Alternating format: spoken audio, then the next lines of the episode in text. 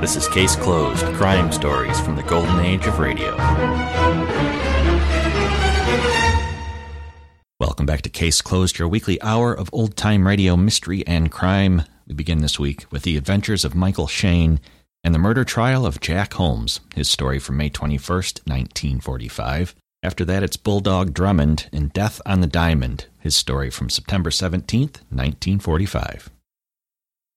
The Adventures of Michael Shane, Private Detective.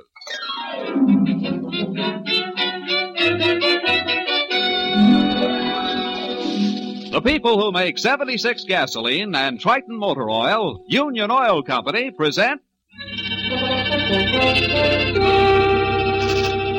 The Adventures of Michael Shane, Private Detective, starring Wally Mayer and Kathy Lewis.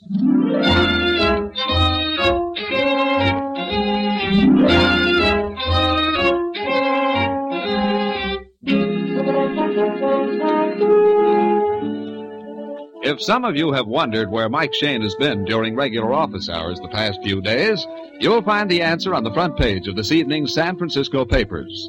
That's right, the murder trial of Jack Holmes. At this moment, which is along about 6:30, Phyllis Knight has one of those newspapers spread out on the desk before her. As she glares at the headlines, Mike is talking on the phone to Inspector Faraday. Yeah, Faraday, yeah, I just got back from court. Didn't take the jury long to decide. Less than two hours, Mike. That boy is no more guilty than I am. Sure, somebody killed the watchman, but not Jack Now, Holmes. don't take it so hard, Mike, just because his sweetheart hired you to investigate. Oh. All right, all right. Maybe I'm sentimental about those two kids, but I say Jack Holmes isn't the killer type. And with a nice girl like Janet Miley, oh, Faraday, I let him down, and Janet was so certain I could help Take him. it easy, Mike. You did your best. Yeah, sure, yeah, sure it was. Is that unusual? Why, I've cleared dozens of guys when it looked like. Janet, what's wrong? Hello.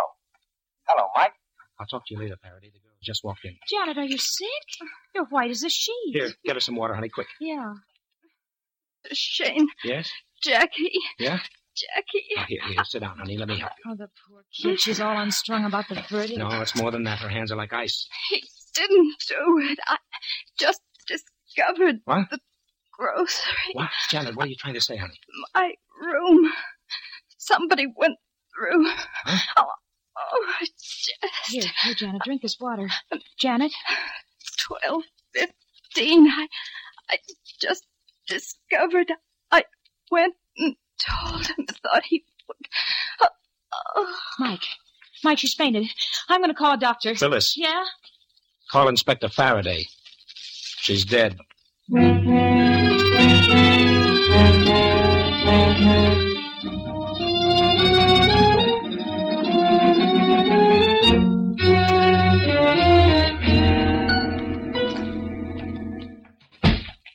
Okay, Mike, I fixed it. We can go to Jack's cell now. All right, all right. Now remember, honey, not a word about Janet's death. Jack will go all to pieces and we'll learn nothing. I know, I know, but it seems so hard hearted. This way, kids. Ah, boy.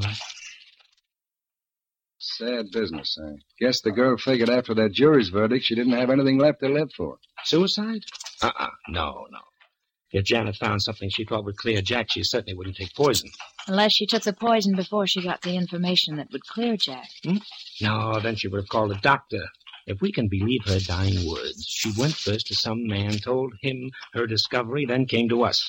She didn't even know she was poisoned. All right, but who did it? We only knew what she was trying to tell us. Better pipe down. That's Jack's cell with the jailer standing outside. Oh, yes, now let me do most of the talking. All right, Morrissey, open it up.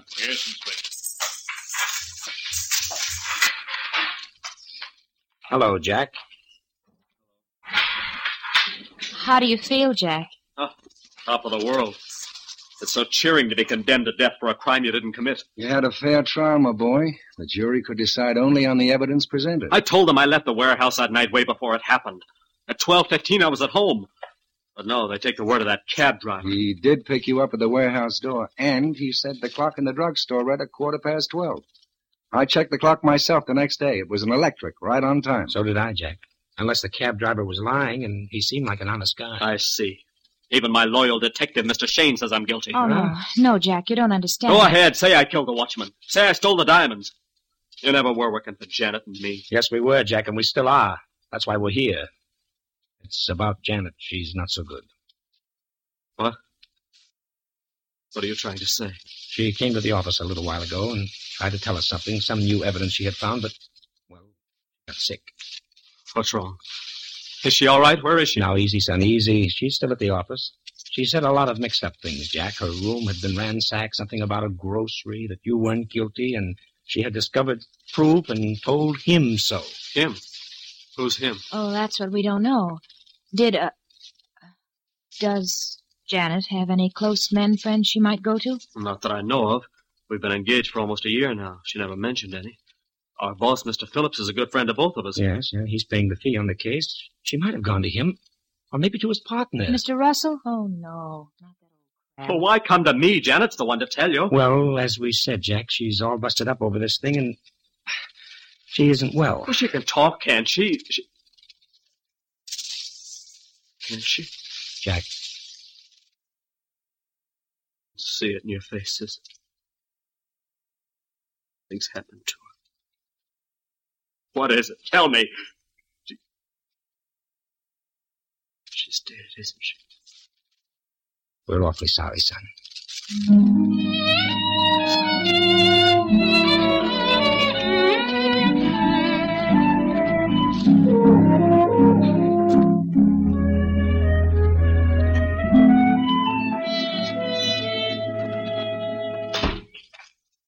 I, I see you went out to my home, Mr. Shane. That's right, Mr. Phillips, and your wife told us you were working at the office this evening. Yes, Russell and I spent so many days in court on the trial.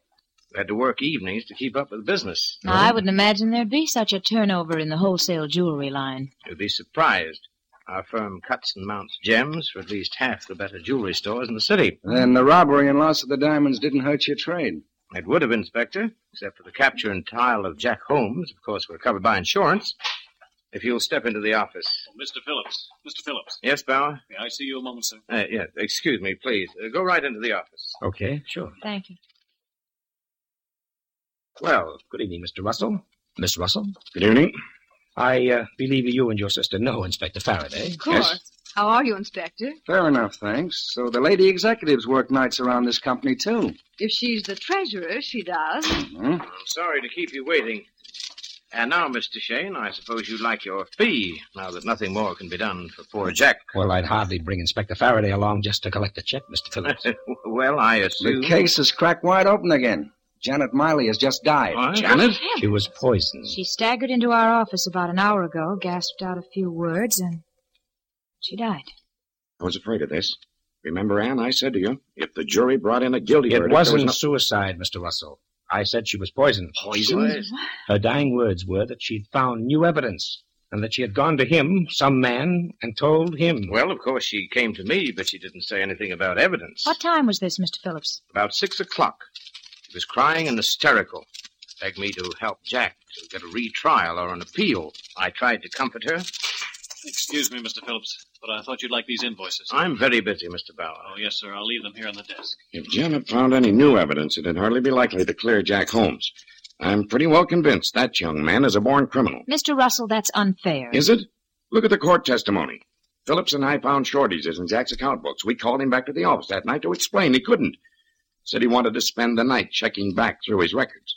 Phillips and I left. Next thing we know, 1,300 carats worth of diamonds are missing. Night watchman's found dead. You never found the diamonds? Of course not. He hid them. I'm afraid it's true. The watchman's clock was smashed. It stopped at 12:10. The cab driver picked up Jack at 12:15. Uh, Mr. Bauer, would you mind leaving the room? Oh, yes, sir. I'm sorry. He's new here. Bauer is the nosiest secretary I've ever hired. I- Oh, now I remember. Remember what? I was in the outer office this evening. When Janet came out of this room, Bauer stopped her. I heard him say something about going out to a bar and having a little chat. I'm going to call him back. A bar, eh? Do you suppose the poison was slipped into a drink? Mr. Bauer? Oh, Mr. Bauer, hold up. Stop! Inspector, what's wrong? He's running for the front door.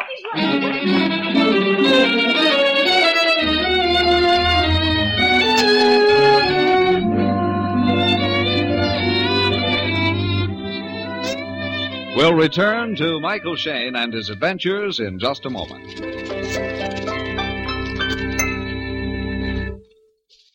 Week in and week out, a lot of motorists go along wondering why their engines lack power without realizing that much of their trouble may be due to dirty or worn out spark plugs. Yes, that's right. Defective or worn spark plugs are to blame for a great deal of poor engine performance. For example, engineering tests show that faulty spark plugs can waste one tankful of gasoline out of every ten, which not only cuts down your mileage, but causes your engine to lose power. So, friends, if it's been 3,000 miles or more since your spark plugs were checked, or if your engine has been losing power, it's a pretty safe bet that the Union Oil Minuteman Spark Plug Service can do you some good. Union Oil Spark Plug Inspection is scientifically performed. The condition of each plug is carefully measured on a special machine, and you can see the results for yourself. If your plugs are dirty, the Minuteman will clean and adjust them. Or if new plugs are indicated, he can quickly install them. The cost of this service is only a few cents per plug, and you'll soon save that in extra mileage.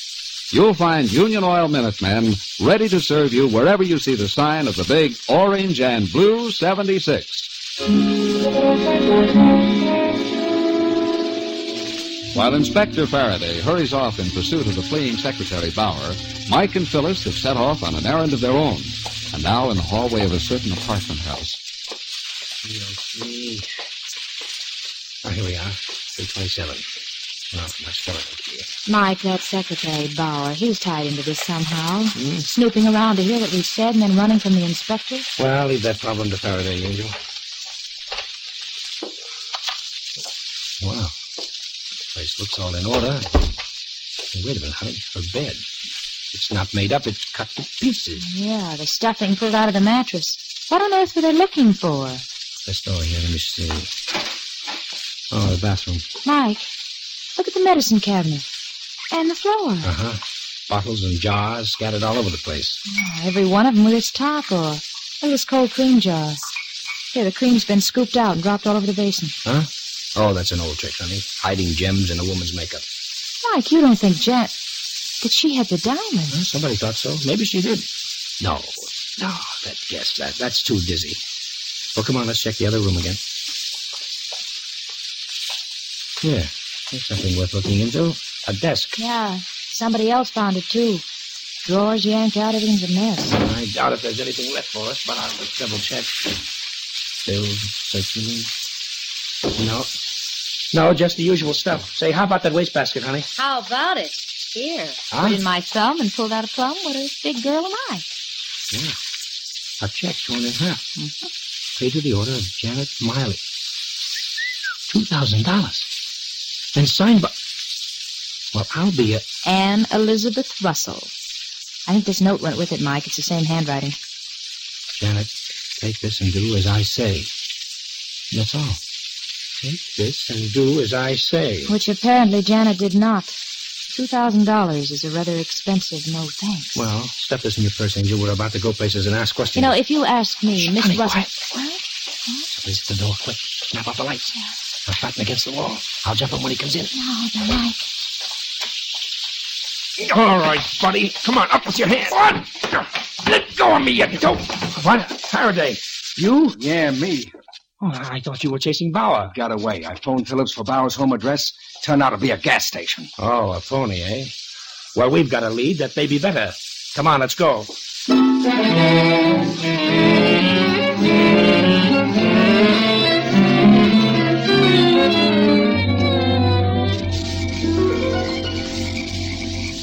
Give the doorbell another push, Mike. You know, I wish these people would stay put. First we go to their homes, but they're working at the office. Now they're not at the office, they're home. Somebody's coming now. Yes? Oh, it's you again. Don't strain your enthusiasm, Mr. Russell. May we come in? Uh, yes. Mr. Russell, we would like to talk to your sister. And? Oh, well, she's upstairs. Will you ask her to come down, please? Yes, if you'll go into the living room. Anne? Oh, Anne, will you come downstairs? May I ask what you people want? Oh, you'll hear it. Oh, by the way, sir, I believe your sister is treasurer of your company. Yes, For how long? six or seven years? How long was Janet Miley with your firm? Mm, several years. She worked in the same department with Jack Holmes. Look here, I insist on knowing what this is about. Alfred? In here, Anne. Oh. So you're all back. Yes, these people say they want to talk to you, Ann. Phyllis, uh, give me that check and note. Ready and waiting. Miss Russell, would you look at this note and check, please? So Janet gave them to you. What did she tell you? Right now, I'm more interested in what you told her. What was Janet to do for your $2,000? Two thou- Ann, what's the meaning of this? I was merely trying to save you from yourself, brother dear. Save me? I've watched you for a long time, Alfred. What is. I saw the way you were mooning around Janet. I don't know what you're talking Oh, about. don't you? I know you proposed marriage to the girl. And now with Jack out of the way, you thought she'd say yes. But I'm not going to have another woman in this organization. I have trouble enough as it is. That doesn't explain the $2,000, Miss Russell. Of course it does. I offered her the money to get out of town and not come back. Ann, what right had you? You're not running my life. Well, this puts a new slant on everything. Could be that Russell wanted Jack out of the way so he could have a clear track with Janet. The diamond robbery might have been conveniently arranged. That's a lie. If Miss Russell didn't want her brother to marry Janet and the girl wouldn't buy off, then perhaps Big Sister thought of another way out. You mean the poison root, Phil? How dare you? You, you. Ah, you mustn't. I know some naughty names, too. Oh, surely, Mr. Shane, you've got some brains. You don't believe such insane twaddle. Are you referring to my colleagues, Miss Russell, or to your story? No. Oh.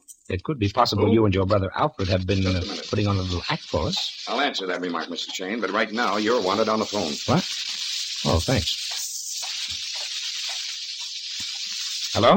Mr. Shane, Mrs. Power. Yeah? I've got to see you at once. What? Where are you? Listen, I have the real dope on the murder. Meet me at the old Dutch windmill in Golden Gate Park. What time? Let's see, it's just about 10 o'clock. 10.30. Come alone. Don't tell anybody. Okay, Bauer. So it's Bauer. Where is he, Mike? Quiet, Inspector. Well, Mr. Russell, I, I think we'll be running along. If we have any more questions, we'll be back. I'm sure you will. No, no, please. Don't bother to see us to the door. Mike, where are we going? Golden Gate Park. Bauer wants to talk to us secretly. A great secret with somebody listening on the line. What? Who's listening? Miss Ann Russell on the extension phone right in the hall here.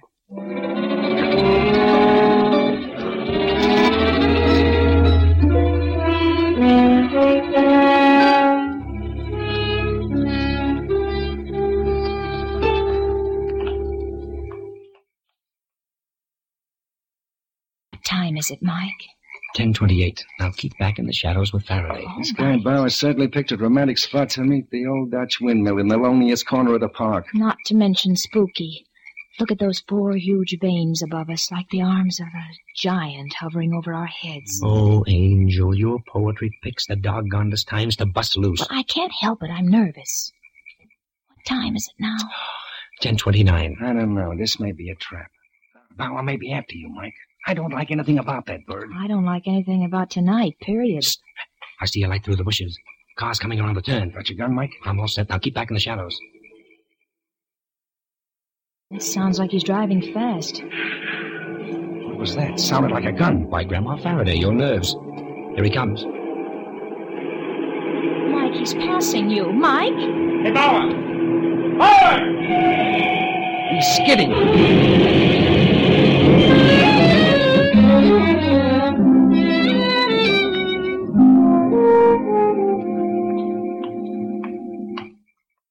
Is he hurt? Is he Yeah. hurt badly? Can't tell yet. Open his shirt, Mike. Oh, it's a waste of time, Inspector. Look at the back of his head. Oh, guess I was right. We did hear a shot. But who would do it? Who knew he was coming here to talk?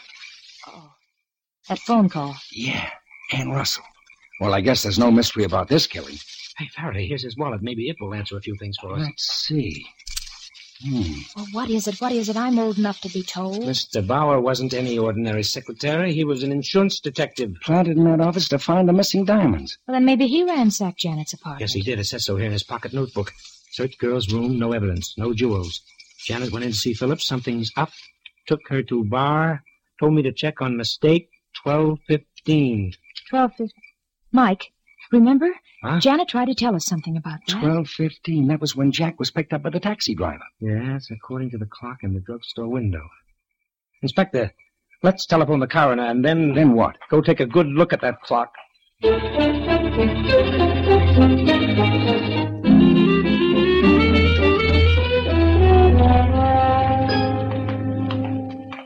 Ah, the this is a waste of time, Mike. I checked that clock the day after the robbery. So did we, Inspector, before the trial began. It's an electric. It keeps perfect time. It couldn't be wrong. Save your breath, pal. Mike's in another stubborn spell. Oh, the drugstore's closed for the night. Yeah, but there's the clock. You can read it a hundred feet away. Neon hands, neon numerals. It says 11.10. What time have you got, Faraday? 11.10. Now are you satisfied? Jack came out of the jewelry place two doors north of the drugstore. The taxi picked him up. The driver saw the clock in the window. The window! What are you staring at, Mike? The grocery store over there. Inspector, call a cab and get the driver who picked up Jack Holmes.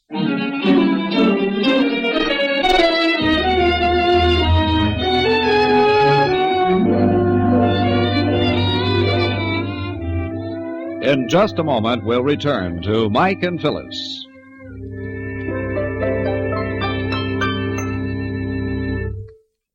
A few minutes ago, we mentioned some of the advantages of Union Oil's spark plug service. As a featured part of this service, the Minutemen also inspect your ignition cables.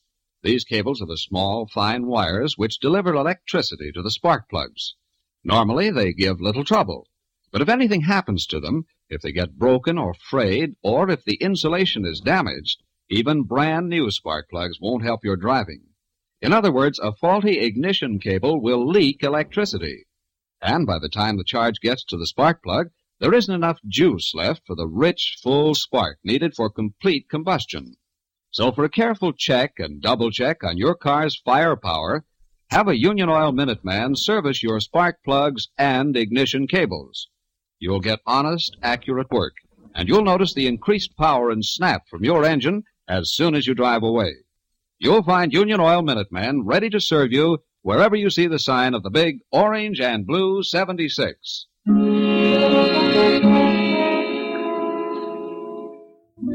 It's a few minutes past midnight. At a lonely street corner in the commercial district, Mike, Phyllis, and Inspector Faraday are talking to a scared little taxi driver. Look, fellas, it's just like I said in court. I'm cruising along here and I see this The guy. inspector and I know that, Smitty. Now, we just want you to show us. Now, do exactly as you did that night. Yeah, cruise down the street and pretend you're picking up Jack Holmes. And we'll get in the back seat and ride along. Okay, okay, climb in. Here, darling, come in. Thank you.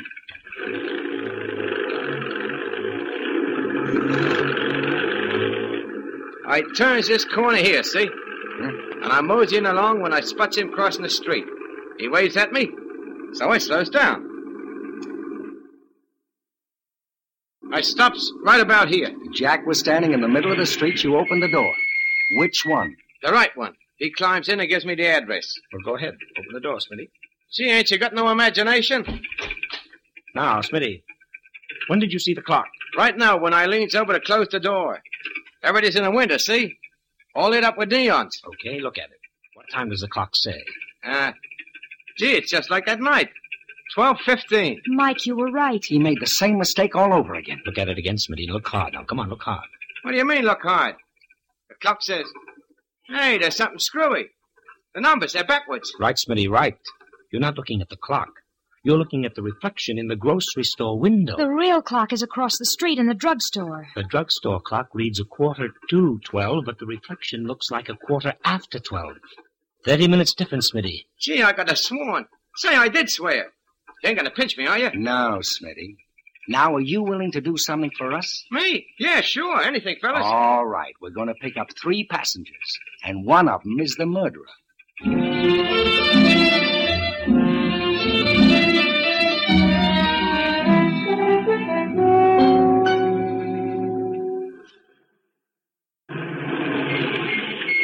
Here we are, folks. Here's the office. Right. Mr. Uh, Shane, I doubt we'll find anything in here that the police haven't already gone over. Well, they had the wrong slant, Mr. Phillips. You see, someone planned to steal those diamonds, but they needed a fall guy, Jack Holmes. So they faked the shortage in his account books. Then they called him that night, very indignant at discovering his dishonesty. Just a minute. I was the one who found him out. Shut up, Ann. Jack said he wanted to check back through his records. He didn't leave till a quarter to twelve. About midnight, the thief came here and stole the diamonds. The night watchman surprised the thief and was killed. Then the cab driver blundered about the drugstore clock, and Jack was really on the spot. For the killer, it was a beautiful out. Janet discovered the mistake this afternoon. She told it to Bauer. He checked her story. When he discovered Janet was dead, he tried to tell me what Janet told him. That's why he was killed. Oh, that's rubbish. Bauer ran away from the inspector. Why? He must have had a reason. He had. He wasn't ready to talk yet. You see, there's one detail we didn't tell you people. Bauer was a detective himself. He was what? Oh, yes, yes, hired by the insurance company to find those diamonds. You mean that he was. Do you think he found the diamonds? I'm sure he didn't. If we can step inside the office, Mr. Phillips, I'll show you why. Now, Bauer had a suspect, but it was the wrong one. He did know, however, that Jack was innocent. And uh, when he telephoned me, the same call you listened in on, Miss Russell, the killer knew he was trapped unless... I don't believe it. I didn't hear anything on that phone. Oh, yes, you did, Miss Russell. You ought to have recognized it. Now, perhaps you will now. Mr. Shane, stop this cat and mouse business. Please, please. That clock on the bookcase there, in five seconds, it's going to strike the hour. Now, listen.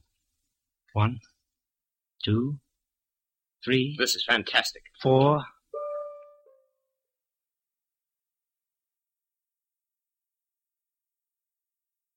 Well, distinctive chimes, aren't they? This is the same clock I heard strike while I was talking to Bauer on the phone. He called from this very room. There was only one man who knew where I was who could tell Bauer where to phone me. Mr. Phillips. Me? You're insane. Am I? Bauer told you Jack was innocent. and You sat there in your chair and heard him say to meet me at the old Dutch windmill at 10.30. So you killed him. He trusted the wrong person, just as Janet did. She came to you, told you about the drugstore clock. You had to stop her tongue. You poured her a drink from this water jug on your desk with poison in the glass. You anything to say to that, Mr. Phillips? No. No, nothing. I thought not. All right, Inspector.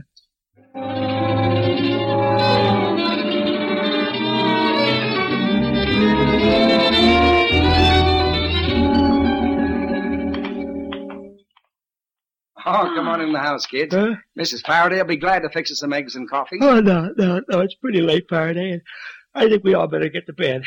Look at Phil here. She's almost asleep. I am not. I was just thinking. How did you know, Mike, that the clock you heard over the phone was in Philip's office? Oh, I heard it the first time we went there, dear. It just took me a little while to get it placed in my memory. Mm. Clocks ran all through this case, didn't they?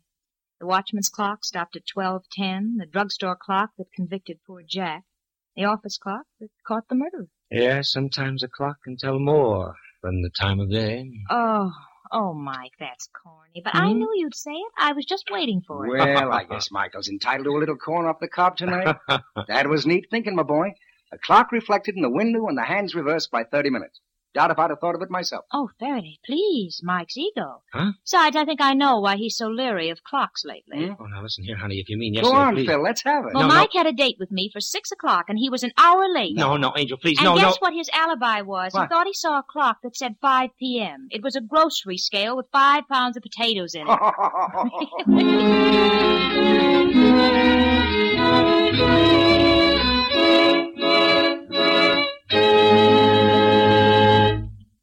This is Mike Shane again. On June 4th, we come on the air one half hour earlier. Remember now, that's not next Monday night, but the Monday fo- following, June 4th.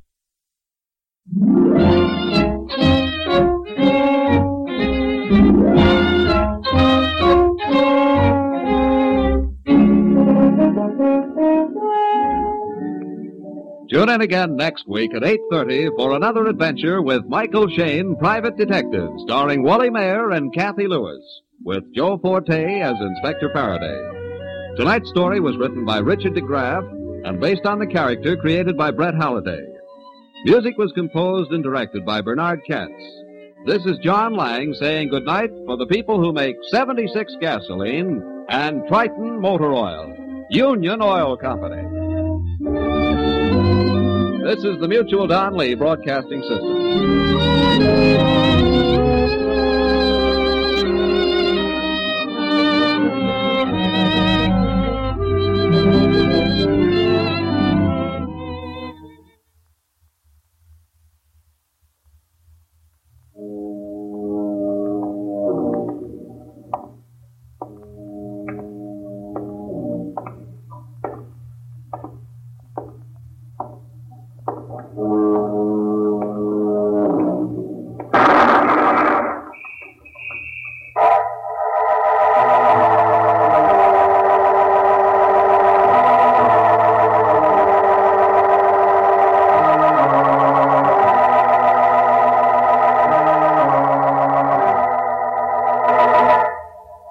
out of the fog, out of the night, and into his American adventures comes Bulldog Drummond.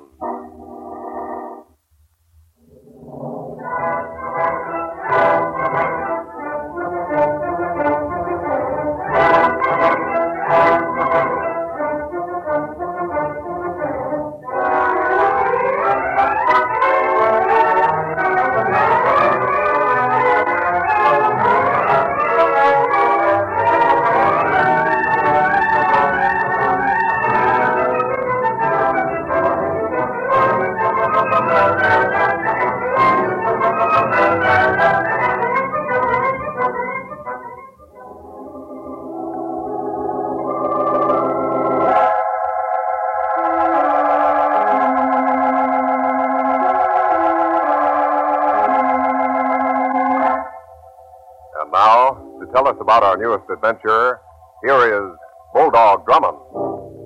I call this story Death on the Diamond. Our adventure began on a hot late summer afternoon. Denny and I were out at the ballpark. The first of a crucial three game series was being played between the Green Wings, the local team, and the visiting Blue Jays. The league pennant was at stake. Oh, my word, Captain Drummond, that was quite a stroke. Line drive, Denny. Look at that ball go. Oh, dear, that man out there stopped it. Isn't that a pity? Denny, that's our team, the Green Wings. Oh, is that good? Yes. Fortunately, that Blue Jay player was held to a single. But the Green Wings are still in trouble. The Blue Jays have the bases loaded now. Yes, they do look kind of heavy. Uh, Denny, when I say the bases are loaded, that means there's a Blue Jay player on each base. Oh, oh, I see.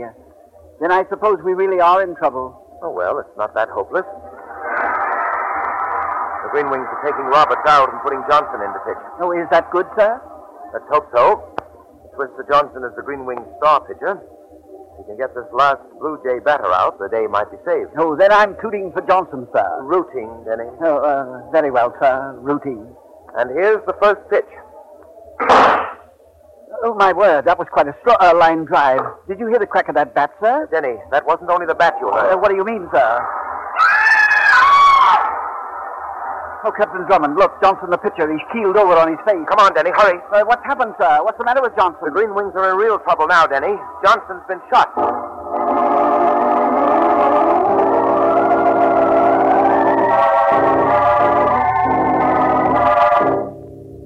Mr. Johnson was a great guy. Why should anyone want to kill him? That's what I intend to find out, Mr. Benson. Tell me, you've managed the Green Wings for many years. Johnson was a member of your team for a long time. Six years. Did he have any enemies among the other players? Wasn't the kind of guy who had enemies. Uh, Captain Drummond, maybe there was a woman in the case. No, that's impossible. Johnson was happily married. Had a farm down in Pennsylvania. His wife and kids lived there. If the Green Wings lose their next game to the Blue Jays, your pennant hopes are lost, right? Do you suppose that has anything to do with Johnson's murder? Yes. Possibly, Denny. Did Johnson have any particular friend on the team? Oh, his roommate Petey, the team mascot. Oh, uh, that's the little fellow who was in here before. Yes. Petey and Johnson were great pals. Between seasons, Johnson used to take Petey down to his farm. They were like brothers. Well, thank you, Mr. Benson. Uh, that'll be all for now. Captain Drummond, if there's anything I can do. Will you send Petey in now, please? That's all. This is a strange case, Captain Drummond. A pitcher shot to death in the presence of 30,000 baseball fans and, and no clue, no apparent motive. Hmm. Strange indeed. Denny, of course. Uh, what is it, sir? Of course. Johnson was shot in the back. Well, is that of special significance? Yes, yes, it is, Denny. Johnson was nicknamed Twister because of his unique style of pitching. After throwing the ball, he had the habit of turning his body for a brief moment completely away from the batter. Yes, certainly, that's it. But I don't follow you. We were completely off the track, Denny. That shot didn't come from the bleachers. It came directly from somewhere in the grandstand behind home plate. The killer timed the shot with a crack of the bat. When the bullet struck, Johnson had whirled completely around. Oh, I see. But, uh, Captain Drummond, how could a murderer in plain daylight, in the midst of a crowd of thousands, fire a gun undetected? Certainly, in the first place, he would have had to take careful aim in order to assure accuracy. Uh, yes, yes, he certainly would, Denny. Come in. I, I'm Petey. Mr. Benson said you wanted to see me. Oh, yes. Denny, close the door. Uh, yes, sir. Sit down, Petey. Thanks. I hear you and Johnson were close friends. Ah, Twister was the best pal a guy ever had. Gee, Captain Jumpman, why did they kill him? Why? He, he was such a good guy. Yes, yes, I know just how you feel. Nah, nah, nobody can know how I feel. Nobody knew Twister like I did. I asked to see you, Petey, just because you did know Johnson so well, and because you two were so fond of each other. Now, you can be re- of real help to us. That is, if you want to see Johnson's murderer brought to justice. Yeah, you bet I do. I'd give anything. Anything. Good. Well, um, uh, what do you want me to do? J- just say the word. First, I want you to keep everything I say to you and everything we do confidential. Why, sure. All right. Now, our first job is to find out just how Johnson's murder was accomplished, and then we'll continue from there. We'll have to work fast. The Green Wings play the Blue Jays in Centerville tomorrow. Yeah, that's right. The team is making an 11:45 train tonight. Well, that should give us enough time. Uh, time for what? Uh, you'll see, Denny. Petey, I want you to meet Denny and me here at this ballpark at 9 tonight. Okay. In the Green Wings dugout. Right. At nine in the dugout. Come on, Denny. Uh, where to, sir? You and I are going out in search of a motive for murder.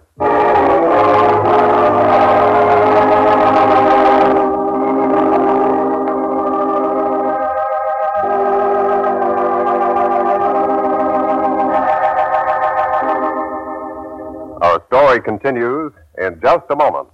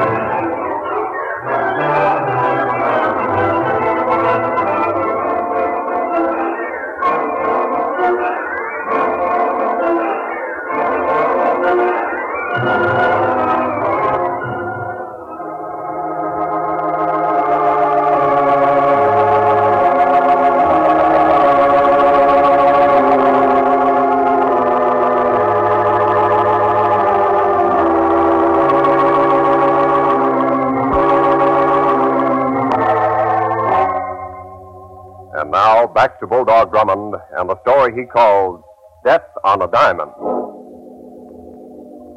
In a stadium with thousands of fans as witnesses, a baseball pitcher has been mysteriously murdered.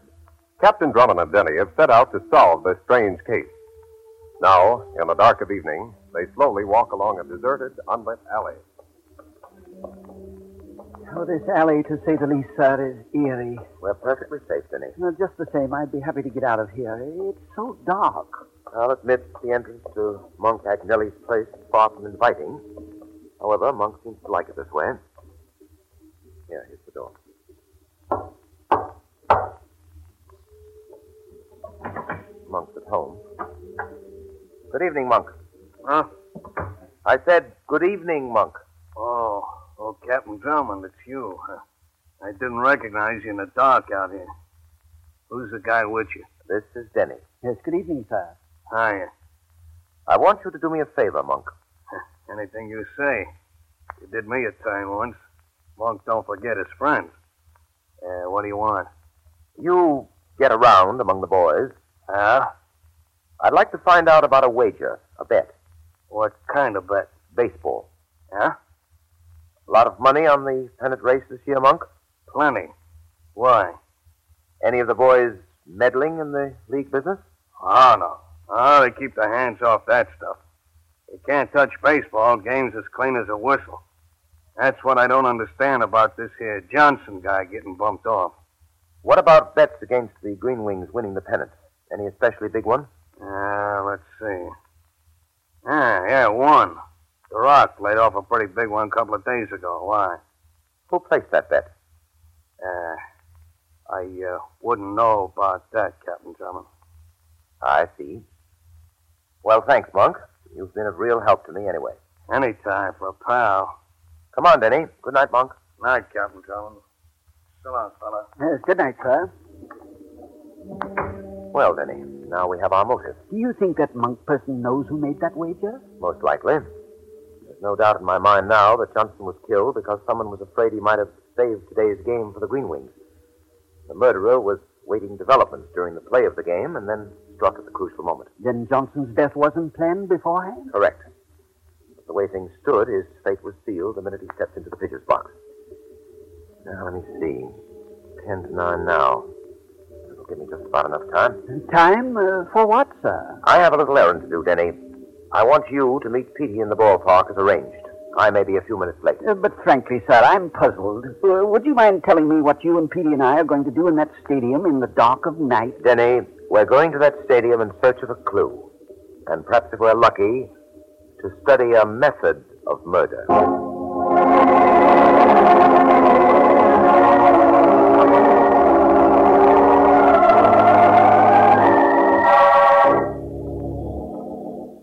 Oh, my word, it's frightening in this stadium. I, I wish Captain Drummond would hurry. Uh, what time is it now, Petey? It's, uh, it's five to ten. M- maybe he isn't coming. Oh, he'll be here. Yeah, Eddie? well, I hope. Hey, I thought you'd never get here. Sorry to have kept you waiting. I was detained. But let's not lose any more time. You have a train to make, Petey. Yeah, yeah, we better hurry. All right, come with me. Uh, where to now, sir? Right over here to the pitcher's box. Well, what do you expect to find there? Yes, there's nothing there. We covered the entire field this afternoon. So we did, Denny. But let's see what we can find in the moonlight. Here we are. Now, you two stand back. I, I don't get it. Stand back, please. Okay, very well, sir. Now, let's see. Twister Johnson was standing right about here when he started his throw. He raised his arm. Oh, Captain Drummond. he was shot. Captain Drummond. Denny, stay back. But, Oh, stay back. I'm all right. I'll crawl over to you. what the, what Well, here, sir, I'll help you up. I'm all right. Come on, we've got to work fast. Petey, you stay here. Keep your eyes open. If you see anyone, call out. We'll be up in the grandstand. Come on, Denny. Follow me.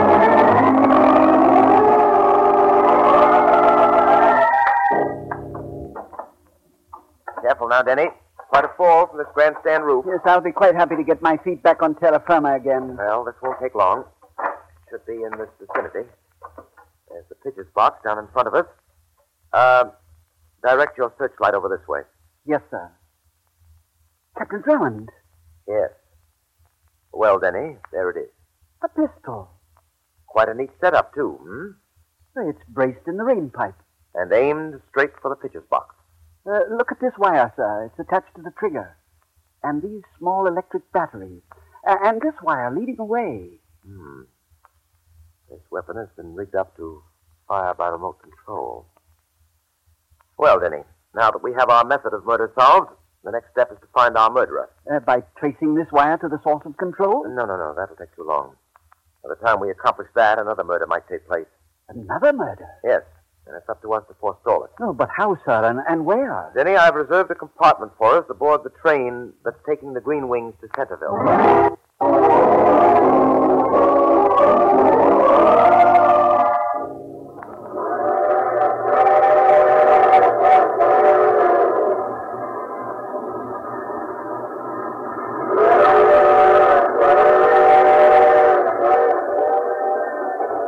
And that's why we came along, Mr. Benson, to try and prevent another murder. Captain Drummond, what makes you so sure there'll be another murder?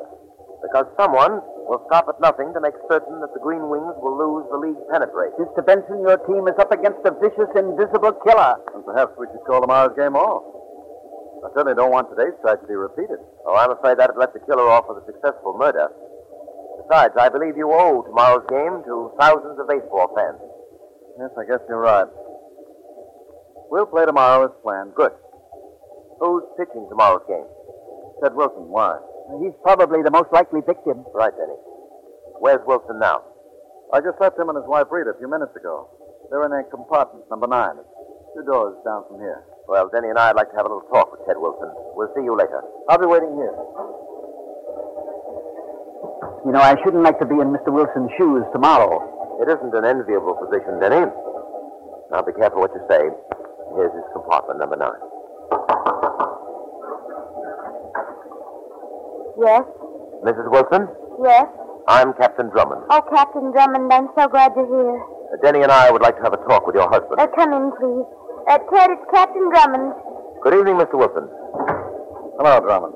Uh, you know Denny Wilson? Uh, Yeah, Um, Captain Drummond, Ted is going to pitch tomorrow's game. So I hear. Please persuade him not to. Please, I begged him, but he won't listen to me. Cut it out, Rita. Captain Drummond, he'll be killed just like Johnson. I know it. I know it. I said cut it. Don't worry, Mrs. Wilson. Nothing's going to happen to your husband. Wilson, we're here to help you in every way possible. I don't need help. Nothing's going to happen to me. Now get out of here. Let me alone, all of you. Don't mind Ted, gentlemen. He's upset. Yes, we understand. Get, get out. Come on, Denny. Uh, just a minute, Captain Drummond.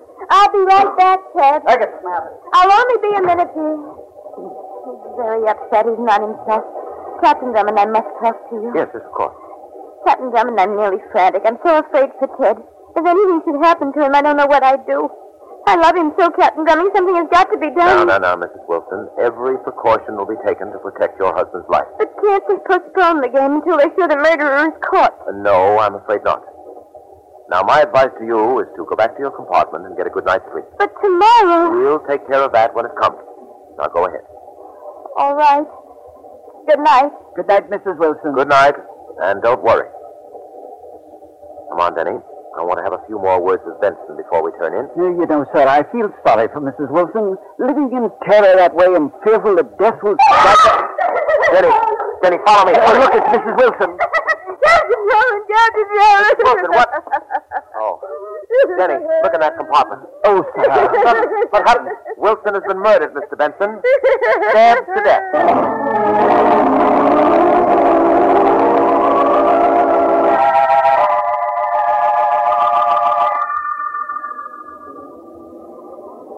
Captain Drummond, do you suppose there'll be another murder today in this baseball park?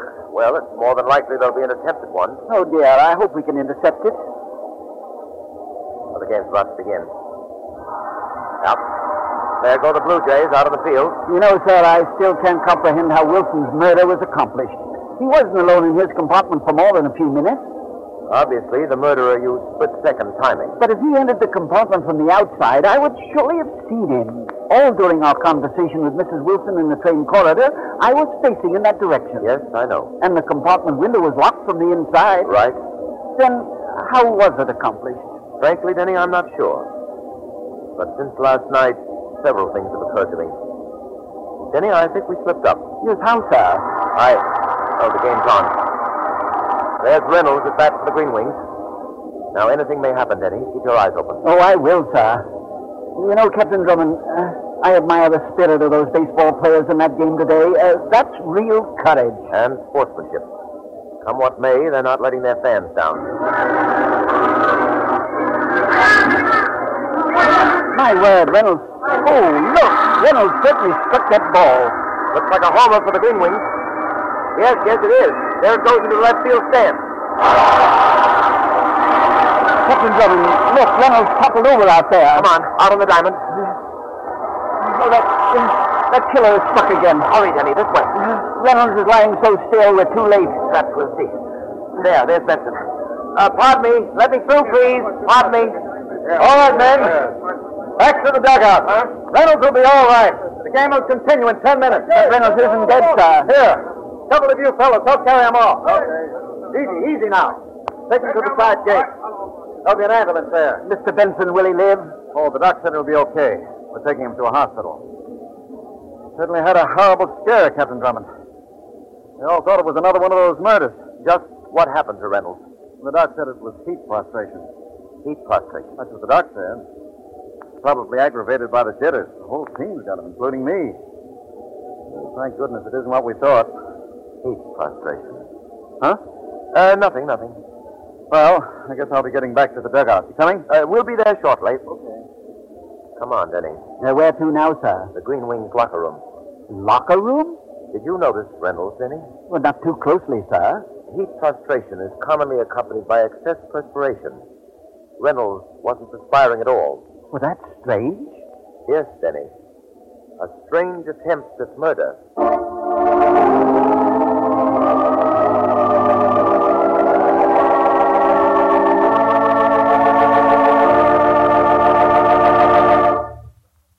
climax of our story in just a moment.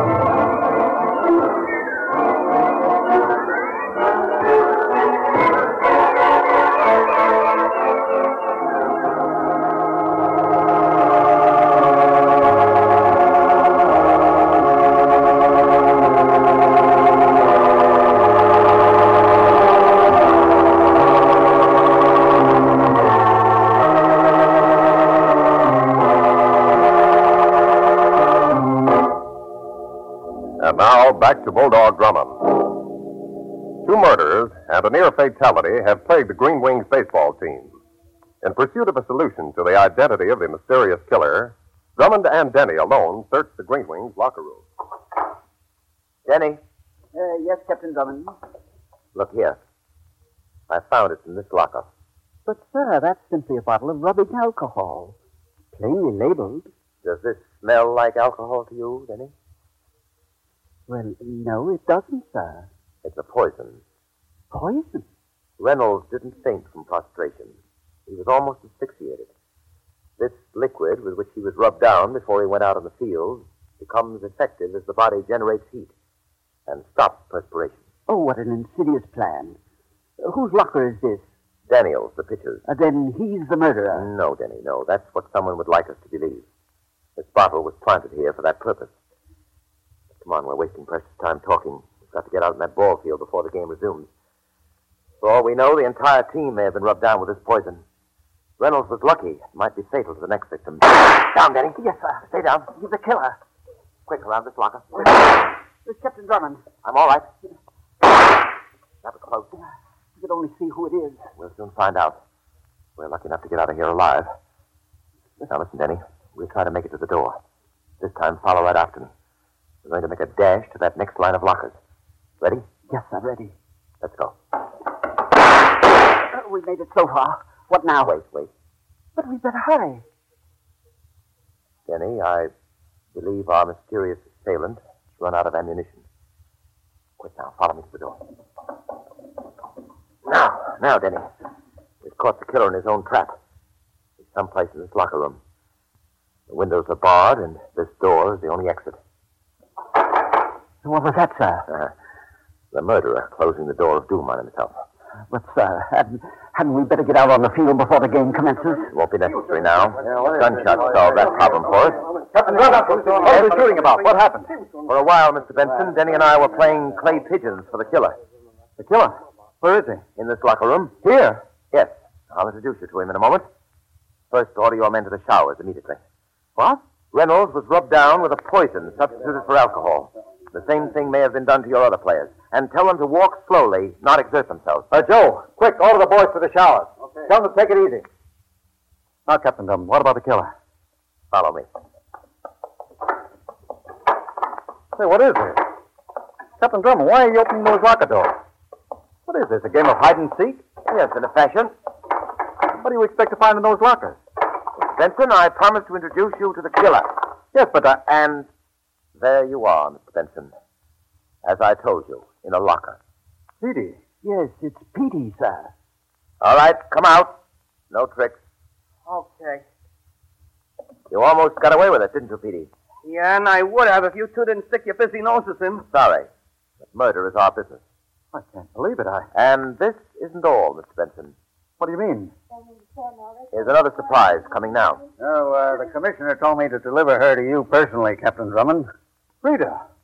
Rita Wilson. My thanks to the commissioner, officer. Yeah, we nabbed her just she was getting on the train. Rita, you got me into this mess. You're I don't know what this is all about. I demand to see a lawyer. Why, you- Shut up. both of you. Wilson, I doubt if a lawyer will be able to do you any good in the state's case against you and Petey for murder.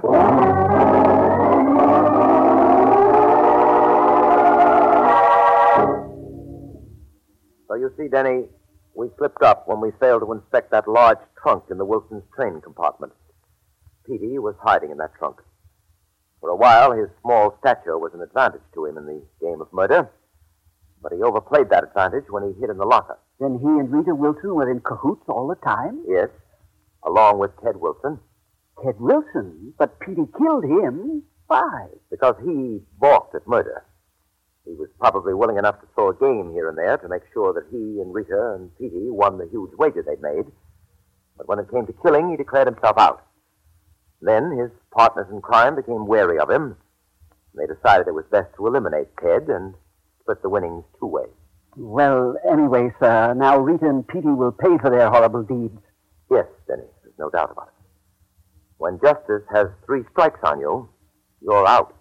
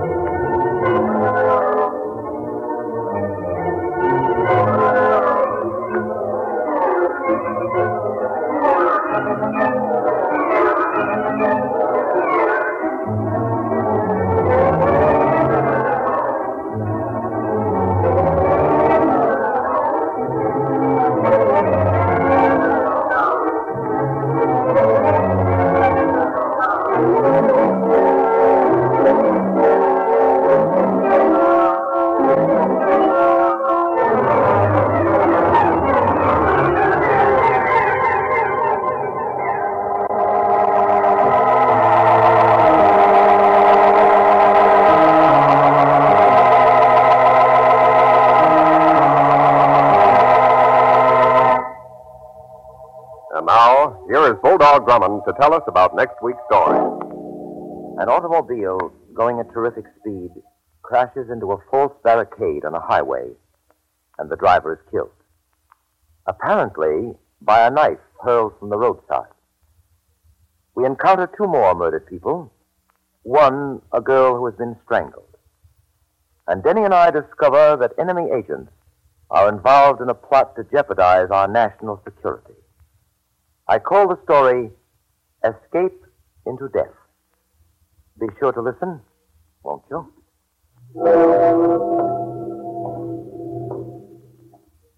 And so into the night walks Bulldog Drummond, seeking new adventure and excitement. The next adventure with Bulldog Drummond will be heard over most of these stations next week at the same time. This is the Mutual Broadcasting System.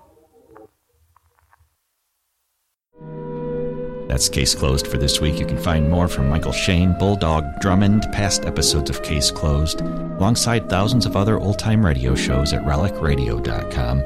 You'll find our Shoutcast stream up and running there as well. And, as always, if you'd like to help support this and all of the Relic Radio shows, visit donate.relicradio.com or click on one of the links on the website.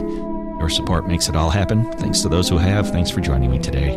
I'll be back next Wednesday with another episode of Case Closed.